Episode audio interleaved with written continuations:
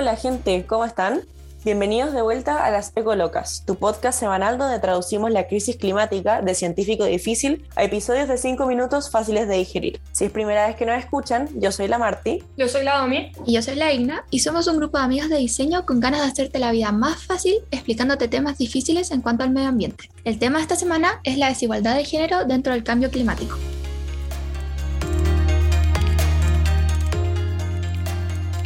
Bueno, como ya les dijo la Igna, esta semana queremos hablarles un poco sobre las mujeres y el cambio climático. Ambos temas súper contingentes en la actualidad, pero en verdad nunca nos imaginamos que irían juntos. Cuando estábamos buscando el tema de esta semana, la Domi se topó con un artículo de la ONU que expone cómo la desigualdad de género le da ventaja al cambio climático. Y nos dimos cuenta que ninguna sabía sobre el tema y nos pareció súper interesante comentarlo con ustedes. Sí, en verdad esto me llamó mucho la atención. El artículo decía que el mayor efecto del cambio climático se ve en mujeres de países en vías de desarrollo donde un gran porcentaje de su población vive bajo el umbral de pobreza. Al principio no me lo creía, no me hacía sentido, pero me puse a investigar en fuentes como, no sé, la OMS, la ONU y charlas, y realmente este es un problema muy grande y siento que muy poca gente lo sabe.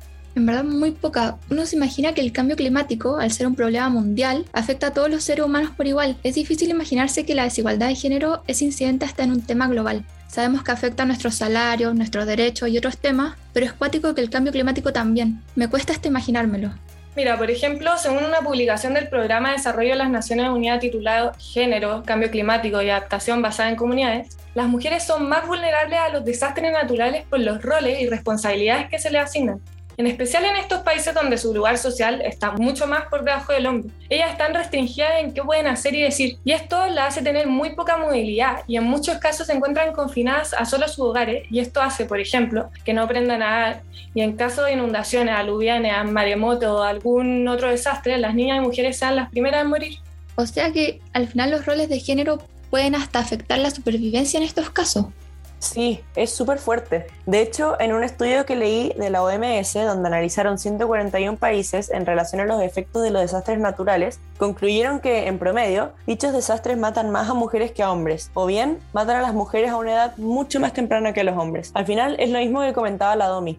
Imagínense mi cara cuando estaba viendo todo esto. En verdad no lo voy a creer. Es un tema mucho más grande de lo que uno piensa. Sí, y más encima, otra cosa que leí es que las mujeres no solo sufrimos de manera diferente, sino que también contribuimos de manera diferente al cambio climático, debido a cómo nos comportamos. Por ejemplo, en un artículo escrito por Anke Stock sobre el cambio climático desde una perspectiva de género, dice que las mujeres cuyo rol es a menudo proveer para sus familiares e hijos, trabajan en lugares más cercanos a sus casas y así usan menos transportes para trasladarse desde sus lugares de trabajo a sus casas y viceversa. Debido a que los hombres usan más los autos y trabajan en promedio más lejos, su nivel de consumo de energía y por lo tanto sus emisiones de carbono son mucho más altas comparadas con aquellas emitidas por las mujeres.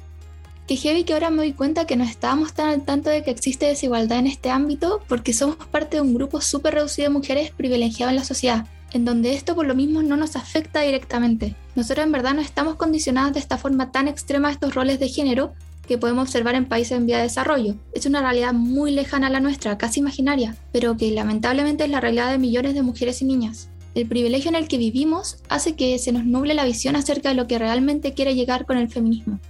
Estoy súper de acuerdo, Igna. Y sí, la implicancia de la desigualdad de género en la crisis ambiental es un tema muy poco conocido por la población en general. De hecho, ninguna de nosotros lo sabía. Pucha, pero lamentablemente se nos está acabando el tiempo de este podcast. Pero como siempre, si quieren seguir investigando el tema, les dejamos dos TED Talks muy recomendadas. Sí, las invito a ver estas dos charlas muy interesantes que abordan el tema que conversamos. La primera charla se llama ¿Cómo empoderar a mujeres y niñas puede tener el calentamiento del hogar? Dura más o menos 13 minutos y si tienen el tiempo, de verdad vale mucho la pena y la segunda charla es de Greta Thunberg, en donde hace un llamado de acción y lo pueden encontrar como el argumento cautivador para actuar ya ante el cambio climático.